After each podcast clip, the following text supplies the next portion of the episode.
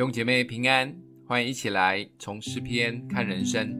今天我们一起来看诗篇的一百一十九节五十七到六十四节。耶和华是我的福分，我曾说我要遵守你的言语，我一心求过你的恩，愿你照你的话怜悯我。我思想我所行的道，就转步归向你的法度。我急忙遵守你的命令，并不迟延。恶人的绳索缠绕我，我却没有忘记你的律法。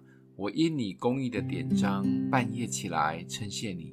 凡敬畏你、守你训词的人，我都与他作伴。耶和华，你的慈爱遍满大地，求你将你的律例教训我。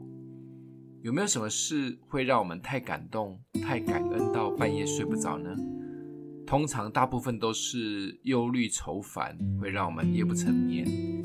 不太容易体会诗人的这一种美好的无法入眠是什么感觉？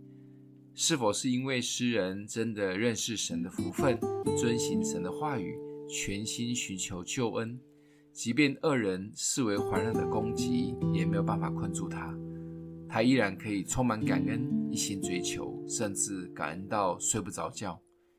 其实关键就在第一句：耶和华是我的福分。这是一句简单却带着极大能力的经文，就像诗篇的第十六篇的十一节说：“你必将生命的道路指示我，在你面前有满足的喜乐，在你右手中有永远的福乐。唯有基督可以满足我的心。我们的成就感、名声、威望、权力、能力，是我们所蒙受的祝福，但却不能全然满足我们的心。”因为很多看起来很亮丽的东西，可能一瞬间就失去了。只有神的福分不会离开我们，也没有人可以夺去。当每位神的儿女认清这一件事情，我们也可以像诗人一样，兴奋到半夜睡不着觉。今天默想的经文在五十七节：耶和华是我的福分，我曾说我要遵守你的言语。我们一起来祷告。阿们的父，你是我的福分，我的产业是我杯中的分。谢谢主拣选我们成为你的儿女，帮助我们从你的话语中更深认识你，一生行在蒙福的道路上。